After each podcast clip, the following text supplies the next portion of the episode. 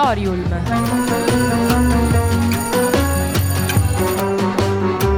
Novità culturali direttamente in cuffia.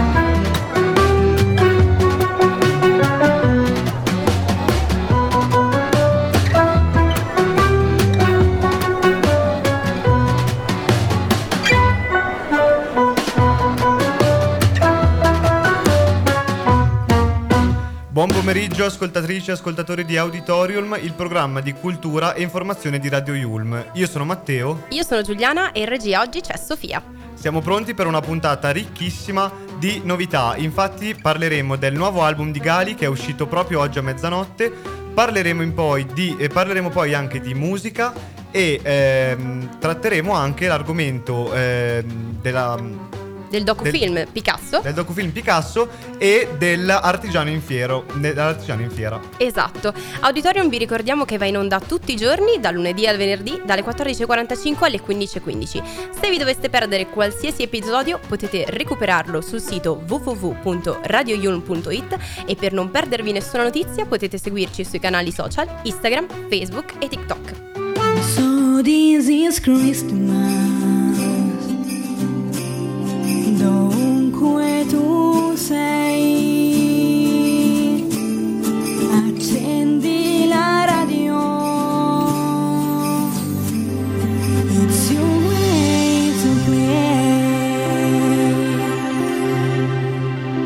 Giuliana, oggi è il primo di dicembre. La prima notizia che diamo oggi è: hai aperto il calendario dell'avvento? La prima casellina l'hai aperta? Non ancora, sono una che lo fa la sera. Quindi stasera mi aspetta il primo cioccolatino del calendario.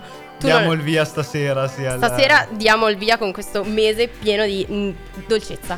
Perché Giusto. cioccolatini dolci. Però in realtà abbiamo altre notizie. Auditorium è un programma culturale, quindi partiamo subito a bomba con quello che è l'album che è uscito proprio a mezzanotte di oggi del rapper milanese Gali, che si intitola Pizza Kebab. Ovviamente tutti i fan erano prontissimi e in allerta per, nuova, per questa nuova uscita, perché ovviamente Gali, cosa che ormai fanno moltissimi artisti, aveva eliminato dal suo profilo Instagram tutti i post proprio per prepararli all'uscita del nuovo album, che comprende 14 tracce e un sacco di featuring. Un sacco di featuring, sì, tra questi possiamo annoverare anche Tony Tony F, Dylan, eh, Massimba Larulu, che eh, chi più ne ha più ne mette, insomma. E per la gioia dei suoi 2,7 milioni di followers, eh, ha rilasciato questo album che arriva dopo eh, l'ultimo album, l'ultimo lavoro discografico, Sensazione Ultra, pubblicato nel 2022. Eh, questo è il quarto mattone che diciamo Gali mette nel suo muro discografico eh, dopo un altro album uscito nel 2017 seguito da DNA nel 2020.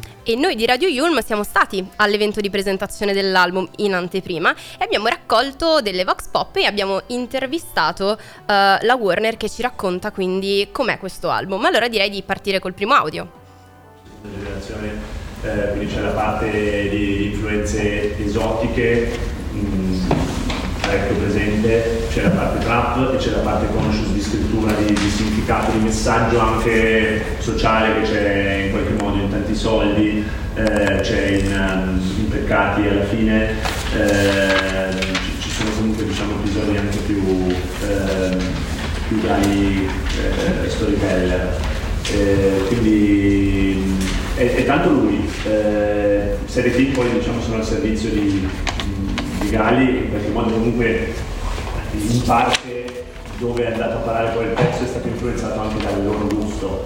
Però la, la direzione iniziale eh, come dicevo all'inizio è un mixtape diretto da visita di Gali quindi deve rappresentare tutte le sfaccettature di Gali in qualche modo non deve essere solo trap o solo conscious o solo ehm, eh, un'influenza nordafricana testa dritta quando abbiamo sentito Soul King quindi diciamo un po', un po tutto quello che è Gali da tutti i punti di vista. Beh Giuliana, diciamo che abbiamo sentito eh, come Gali mantenga, cerca di, mantenere, cerca di mantenere comunque la sua linea, la sua linea solita di lavoro con influenze provenienti dal suo paese di origine che è l'Africa, ma anche cerca di rinnovarsi, di guardare avanti. Eh, io ascolterei però eh, le testimonianze di alcuni eh, fan e non solo che erano all'evento e che noi abbiamo intervistato. Ascoltiamole. Siamo qua con Gennaro. Chi sei Gennaro? Sono un appassionato di musica in primis e lavoro da Flexin, una società che si occupa di management artisti e produzioni audio e video. Facciamo due brevi domande. La prima è il fit più inaspettato in questo nuovo album di Gali per te. Gelier, non me lo sarei mai aspettato, di verità. Poi con la voce di Mina. Esatto, particolare. Allora, un'altra domanda che ti facciamo è in generale quello che ti ha colpito di più Guarda, mi hanno colpito sicuramente le produzioni che fanno parte comunque della nuova scena, quindi dei nuovi ragazzi e la scelta di non, di non chiamare diciamo, produttori troppo, troppo importanti, ma comunque di dare spazio anche alla nuova scena. Ok. Vabbè sì, come descriveresti l'album in una parola o in un concetto va bene anche, non so. Cibo. Cibo. Eh, pizza kebab. Allora, oggi siamo qui con Vanessa. Vanessa, chi sei? Io sono una studentessa e una grande amante della trap e del rap. Quindi ti chiediamo il fit più inaspettato. Mm, devo dire uh, Joliet uh, per la musicalità e per uh, proprio la differenza anche a livello di pubblico, proprio non me l'aspettavo. E quale brano ti ha colpito di più? Il fit con eh, Draganov perché credo che Gali abbia un grandissimo potenziale a livello proprio sonoro quando parla in arabo e anche nel suo ultimo album Sensazioni Ultra mi aveva colpito proprio questa cosa. Poi per concludere ti chiediamo di riassumere in un'unica parola questo album. Direi multietnico, che rispecchia anche tutto il lungo viaggio che ha fatto Gali prima di far uscire questo album. Bene, noi ringraziamo innanzitutto i ragazzi che hanno voluto partecipare, che ci hanno rilasciato le loro sensazioni, ma ringraziamo anche le nostre Marta e Flavia, che sono state le nostre inviate di Radio Yulm all'evento Warner e abbiamo capito da quelle che sono le testimonianze raccolte di come Gali abbia cercato in questo album di raccogliere tutta la sua identità. Quindi um, multietnico è sicuramente una parola chiave, ma comunque influenze che provengono da quello che è il suo passato e speriamo anche quello che è il suo futuro. Vi ricordiamo che è uscito uh, a mezzanotte, quindi potete trovarlo su tutte le piattaforme streaming. Vi invitiamo ad ascoltarlo e adesso direi di ascoltare una canzone. Adesso ci ascoltiamo Rubami la notte, loro sono i pinguini tattici nucleari. Rubami la notte Voglio stare fuori come alberga E nel fuoco non si dorme. Sarà che nei tuoi occhi vedo due smile. Tu sai di ginger beer, non di ginger roger Oggi resta qui, spezzami la voce Non ti posso promettere fiori di loto. Non vorrei diventare passato remoto. Dicevi che io e te ci abbiamo Saturno contro astrologi per torto Cambia la canzone ma noi mai E con la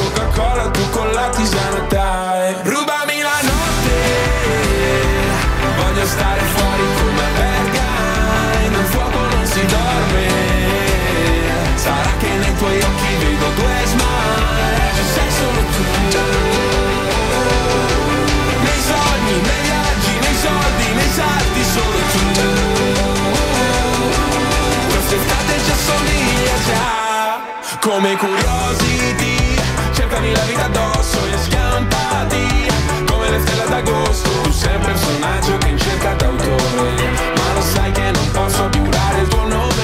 Fammi vedere la tua foto a carnevale Quella al mare, quella con il bronzo una Con lo stronzo che ti ha fatto male. Poi una foto nonsense Ma questa sei davvero te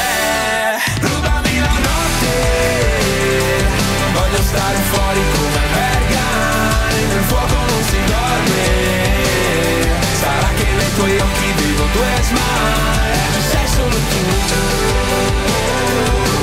Nei sogni, nei viaggi, nei soldi, nei salti solo tu Quest'estate ci assomiglia già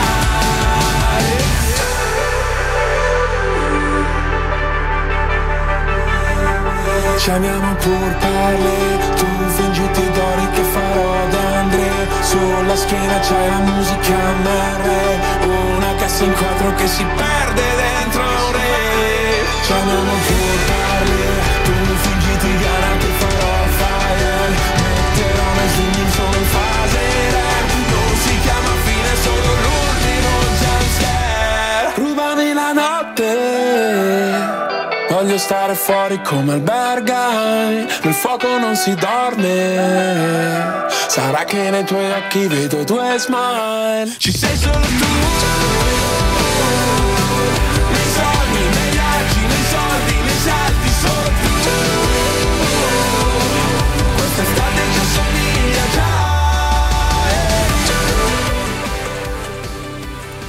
Probabile notte dei pinguini tattici nucleari. Passiamo allora alla seconda notizia di oggi. Sì, infatti parliamo del film di Picasso, Un ribelle a Parigi. È la storia di una vita, ma anche di un museo. Lo scopo del docufilm è quello di mettere al centro il racconto proprio della grande magia dell'arte, no? È anche un luogo dove eh, meglio la si può apprezzare, proprio il museo di Picasso a Parigi, no? Eh, è prodotta da 3D Produzioni e Nexo Digital con il sostegno di Museo Nat- eh, National Picasso di Parigi e diretto da Simona Risi. È stato al cinema Giuliana Solo il 27, 28 e il 29 dicembre scorsi ed è stato realizzato in occasione dei 50 anni dalla morte di Picasso. Il docufilm è quinto in classifica attualmente al box office e mercoledì 29 ha incassato 28 28.000 euro e registrato circa 3.500 presenze. Sì, sono numeri effettivamente importanti se si considera che è stato al cinema nelle sale solamente per tre giorni, ma questo sottolinea anche la particolarità del progetto, cioè quello appunto di unire la vita, quindi la biografia di un artista così complesso come Picasso, a quella che è la grandezza del museo appunto di Parigi, che è riuscito, possiamo dire, a sintetizzare quelli che sono i momenti, le tappe fondamentali della, della sua vita. In particolar modo sappiamo che uh, a Parigi Picasso arriva nel 1901. Ora, Parigi è una grande metropoli che però al suo interno ha ancora purtroppo degli elementi di intolleranza, possiamo dire xenofobia, e quindi il pittore di Malaga viene considerato un anarchico o un ribelle. Ecco, proprio su questa ribellione vediamo che il docufilm si sviluppa. Infatti, quello che vuole fare eh, Simona Risi, la regista, è quello di sottolineare quegli aspetti che possiamo dire essere meno conosciuti della vita appunto del, dell'artista, quindi chiaramente va a ripercorrere le tappe fondamentali il periodo iniziale in cui ha una passione, possiamo dire, per il circo, quindi nei suoi quadri si riconoscono le figure uh, degli arlecchini, le danzatrici, i saltimbanchi, poi ovviamente si passa ai due periodi, possiamo dire, più famosi di Picasso, identificati da due colori chiave, colori, sì. esatto, il blu e, e, il rosa, e quindi racconta quella che è, è la storia di Picasso e la sua arte attraverso questa Parigi che soprattutto focalizza uh, l'intera storia su Montmartre, che come sappiamo è il quartiere degli artisti artisti Certo. eh, e dove Picasso tr- praticamente trascorre la maggior parte della sua, la sua vita, sì. Esatto. Ma parliamo un attimo del museo, quindi il luogo che, ha eh, che ospita questa, questa, grandissima, questa grandissima mostra di, di Picasso. La collezione esistente è dedicata al pittore con eh, circa 6.000 capolavori e oltre eh, 200.000 pezzi di materiali d'archivio. È un luogo quindi molto prezioso che contiene eh, opere di, di un pittore che è assolutamente prolifico e, e ha lo scopo appunto di, custodi- di custodire eh, questi beni. eh, con una legge che è stata creata apposta diciamo nel 1968 in occasione degli 85 anni dell'artista. Eh, ed era la prima volta che eh, un artista aveva già una, una destinazione per il suo archivio e oltretutto la città ha voluto ehm, adottare ed ospitare eh, questo, questo archivio, l'ha proprio voluto fortemente, diciamo. Come sede viene scelta ehm, la- lo storico palazzo dell'Hotel Salé eh, nel Marat. Esatto, un'altra scelta particolare che possiamo dire essere collegata a questo documentario è la scelta dell'attrice protagonista, Mina Cavani, che ci trasporta e ci racconta questa, questa storia. Lei è un'attrice iraniana che è stata protagonista di No Bears eh, di Jafar Panahi, eh, che è un regista dissidente che ha vinto eh, il premio speciale della giuria alla mostra del cinema di Venezia dell'anno scorso. E è molto particolare Mina perché è un'attrice che per poter recitare senza censura ha dovuto abbandonare eh, il suo paese e quindi è stata accolta eh, dalla Francia in modo tale che appunto potesse continuare la sua, la sua carriera artistica. E in questo se vogliamo possiamo trovare un'analogia con la storia di Picasso appunto che ha dovuto lasciare il proprio paese ed è stato accolto da, da Parigi e dalla Francia motivo per il quale appunto troviamo questo importante, importante museo proprio in questa città. Quindi diciamo che Mina ci racconta eh, legge dei brani tratti da delle lettere dei libri e ripercorre possiamo dire queste tappe fondamentali citando anche eh, importanti personaggi che hanno influenzato e sono entrati in contatto con Picasso, quindi si parla chiaramente di Modigliani, di Apollinaire, Cocteau, delle sue due mogli. Insomma, quello che ci viene raccontato in questo film è un excursus di quella che è la storia di Picasso, di quella che è la sua arte e quindi vi invitiamo, se ve lo siete perso al cinema, a recuperarlo sulle piattaforme streaming e adesso direi di invitarvi a un altro evento che però questo non potete assolutamente perdervi. Certo, inizia domani a Roffiera Milano la 27esima edizione dell'evento Artigiano in Fiera. Per, per il- l'occasione sono stati allestiti 8 padiglioni e ci sono oltre 2500 espositori provenienti da 86 paesi in tutto il mondo. Sarà quindi aperta da domani, sabato 2 dicembre, a domenica 10 dicembre, tutti i giorni dalle 10 alle 22.30. Quest'anno il tema è creatori di bellezza e di bontà e il focus sarà proprio quello di vivere bene. Questo tema ovviamente viene de- declinato in quelli che sono prodotti biologici, gluten free eh, e vediamo che tra Italia, Europa e il resto del mondo ci saranno addirittura 226 aziende che porteranno i loro prodotti proprio questo- su questo tema. Sì, eh, il paese d'onore quest'anno è la Tunisia. Eh, l'area, se, doveste, se vorreste visitarlo, è nel padiglione 5 e sarà anche sede dell'inaugurazione di Artigiano in Fiera, proprio domani alle ore 12. Eh, anche quest'anno la campagna pubblicitaria di Artigiano in Fiera è stata realizzata insieme alla- all'Università IED di Milano attraverso un contest eh, alla quale hanno partecipato 13 giovani eh, tra le studentesse e gli studenti del corso di fotografia dell'università. Ehm, hanno proposto il loro modo di vedere la manifestazione con 27 artwork e eh, il progetto vincitore è, è stato scelto quindi come campagna pubblicitaria. A questo punto possiamo ascoltare una canzone Blank Space di Taylor Swift. Meet you where you been. I could show you incredible things. Magic, madness, heaven, sin. Saw you there and I thought, oh my god, look at that face. You look like my next mistake.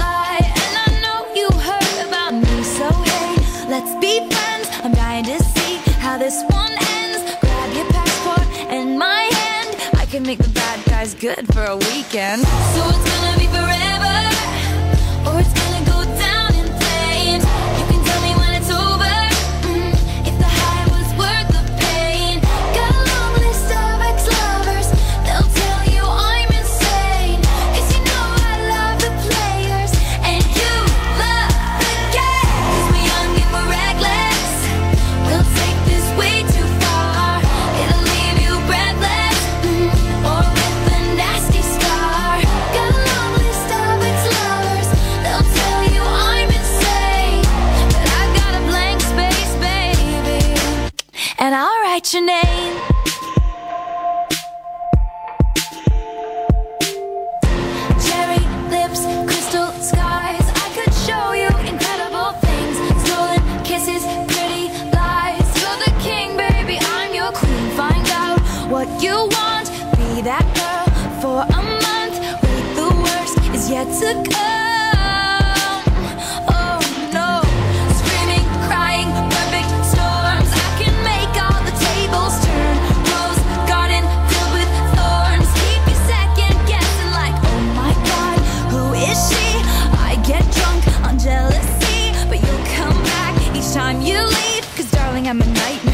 Like a daydream. So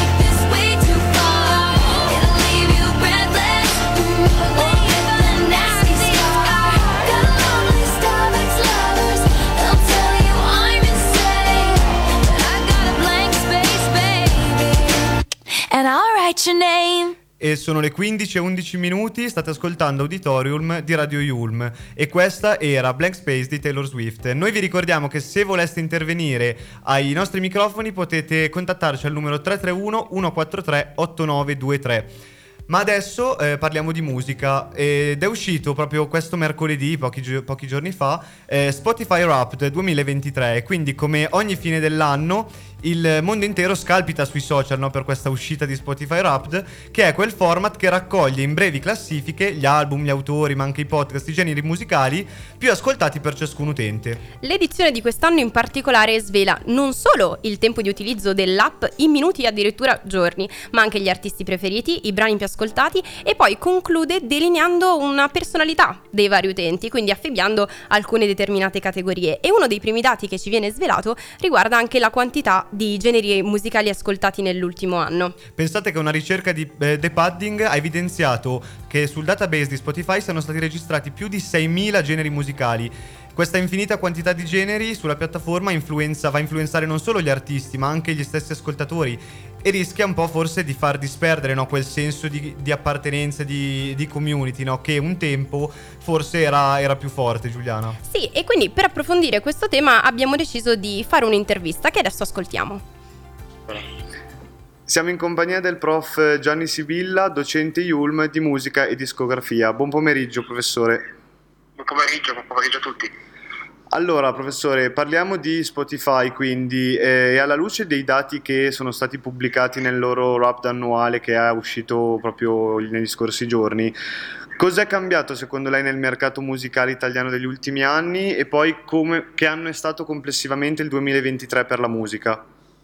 Ma eh, più che cambiato, i dati di Spotify certificano un consolidamento di qualcosa che è iniziato ormai da 7-8 anni, ovvero il fatto che eh, la musica urban, chiamiamola così anche se la definizione è un po' imprecisa, è quella Mhm. che funziona di più non in generale ma sulle piattaforme e su Spotify perché l'altra cosa da dire è che eh, questi dati sono quelli di Spotify che è la principale piattaforma di streaming che non è tutto il consumo di musica Certo. eh, perché c'è tutto un altro mondo quindi in realtà parliamo di dati specifici di una piattaforma e dello streaming eh, dicevo, quindi in realtà consolida la- il dominio della musica urban e della musica locale italiana, cioè in Italia si ascolta musica italiana. L'altro dato interessante però è che i media tradizionali, chiamiamoli così, fanno ancora da traino, perché per eh, insomma, l'ennesimo anno di fila vediamo in testa le classifiche i brani che sono passati a Sanremo, penso a Cedere e Dazza, Sì. Quindi in realtà la televisione, la radio eh, fanno ancora da traino il consumo musicale, quindi altro che media tradizionali, il Festival di Sanremo è sempre più importante Certo. e sono molto curioso di vedere chi selezionerà Amadeus per il prossimo giro. Sì, sì, siamo agli sgoccioli, quasi fra, fra pochissimo verranno annunciati i nomi. E l'altra cosa è che comunque è stato un, attimo- un anno buono, la, la discografia, la musica sta continuando a crescere, Mhm. sta trainando il mercato, quindi è stato un anno di, insomma, di, di altri grandi risultati, quello che ci è stato detto per esempio nella Milano Music Week nei giorni scorsi da Sì. discografici, di operatori del settore, è un anno di grandi soddisfazioni in termini economici e in termini diciamo così, poi la qualità si potrebbe, si potrebbe discutere all'infinito, Certo, però in termini economici sì, sì. È stato un buon anno comunque. decisamente. Sì, certo. Eh, rimanendo sempre in tema eh, Spotify Wrapped, dunque, eh, come, come mai secondo lei eh, negli, negli ultimi anni è diventato uno strumento così pervasivo a livello comunicativo? Perché io vedo comunque i social, le storie di Instagram piene di condivisioni di Spotify Wrapped, ma anche meme sui social che vanno a replicare la stessa struttura di, di Spotify Wrapped. Quindi che cos'è che ha a livello comunicativo di così forte, di così pervasivo, ecco? Eh, qua è Spotify che è molto brava eh, a trasformare gli utenti in testimonial e in strumento di marketing, perché Wrapped per Spotify è per l'appunto un potentissimo strumento di marketing del proprio brand, del proprio- della propria piattaforma, quindi noi tutti ci trasformiamo eh, dire, in testimonial condividendo e Spotify fa leva sulla nostra vanità, diciamola così, no? Eh, quindi un Mhm. momento in cui Spotify testimonia o riafferma il suo dominio all'interno delle piattaforme musicali. I meme, eh, così come le parodie, sono una certificazione del successo di questa, di questa formula. La cosa insomma, abbastanza interessante da capire è che eh, Spotify ha dei dati, come tutte le piattaforme, ha dei dati molto puntuali sul nostro consumo, ma ce ne restituisce soltanto una parte, perché quando Beh, uno vede certo. il rap in realtà vorrebbe sapere molte delle cose, di più delle cose che eh, emergono dalle nostre forme di consumo che sono inevitabilmente tracciate e, e all'interno della piattaforma. Sì, sì, effettivamente, effettivamente così. Un'ultima domanda, professore. Eh, volevo chiederle che- mm, mm, da che cosa sarebbe composto il suo Spotify Rap del 2023? Quindi ci, ci metterebbe dentro dei nuovi debutti oppure vecchie glorie che ritornano? Invece, secondo lei, quali sono le migliori uscite di quest'anno? E infine le chiederei anche qual è il suo tormentone dell'estate. Allora, il mio Spotify, Rap è completamente schizofrenico perché io Spotify lo uso principalmente per lavoro e non per la musica che ascolto personalmente. Quindi Non, non- fa testo, io uso Apple Music invece per la, per la musica che ascolto e dentro al mio replay, perché su Apple Music si chiama replay, uscito in questi giorni, c'è un po' di tutto, c'è ci sono alcune vecchie glo- glorie, chiamiamole così, come Irene, Wayne, Depeche Mode e molta musica elettronica che è poi il genere che ascolto di più eh, ultimamente, quindi Fortet, Fred Again, eh, cose di questo Mhm. genere. Eh, sull'uscita migliore di quest'anno non ci ho ancora messo la testa perché in realtà l'altra particolarità è che lo- le- i rap e i replay arrivano al primo di dicembre, quindi l'anno non è ancora finito. Ah, Eh, solitamente faccio queste cose un po' più, un po' più avanti. Mi viene da dire che disco molto molto bello è quello di Depeche Mode. Eh, vecchie glorie non mica tanto perché ha fatto veramente un disco di elettronica contemporanea veramente molto, molto interessante. Stavo riguardando le mie eh, il replay di fine anno è l'unica cosa che assomiglia vagamente ad un tormentone nella- nel mio recap di fine anno è Baby Again di Fred Again, Skrillex e Fortet. Ah, Adesso si mhm. possa considerare un, tormentone, le altre cose semplicemente da Sì, dai, possiamo considerarlo, dai. e, e- c'è anche quella forma di consumo lì. Non faccio, poi, non faccio testo, diciamo così. Va bene, va benissimo. Allora io la ringrazio professore, grazie a Gianni Sibilla, docente Yulm, per, per aver accettato il nostro invito. Grazie ancora. Grazie a tutti, buon pomeriggio. Grazie.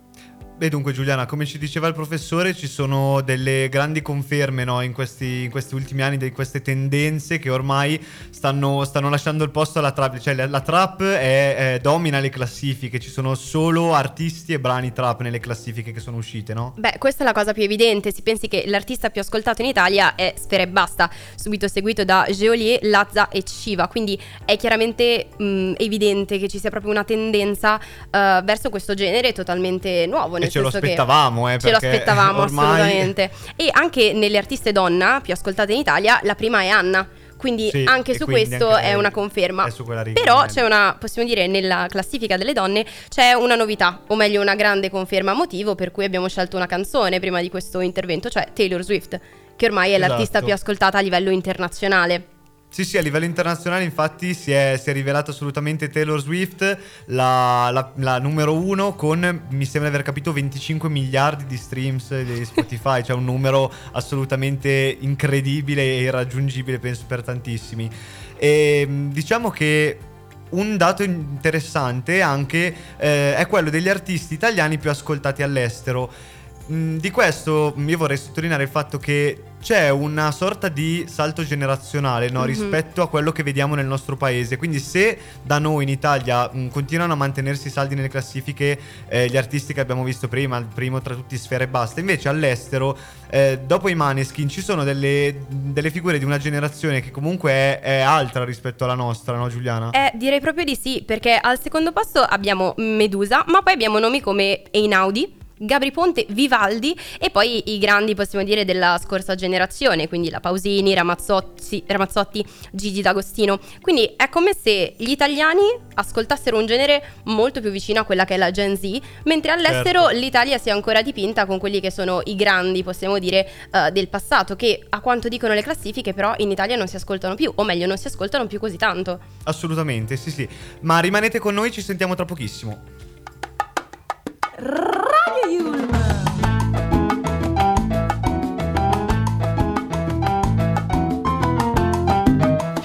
Your way to play. Sono le 15.20, io sono Giuliana.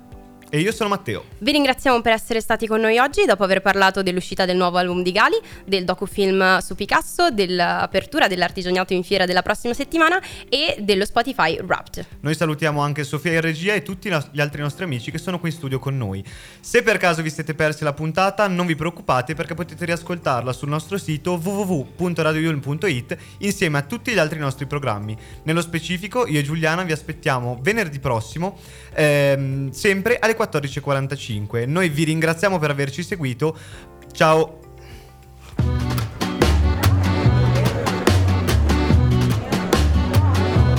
Auditorium.